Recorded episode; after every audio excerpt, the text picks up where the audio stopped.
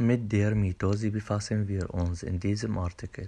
Dabei erklären wir euch, was man unter der Mitose versteht und wozu diese in der Natur dient.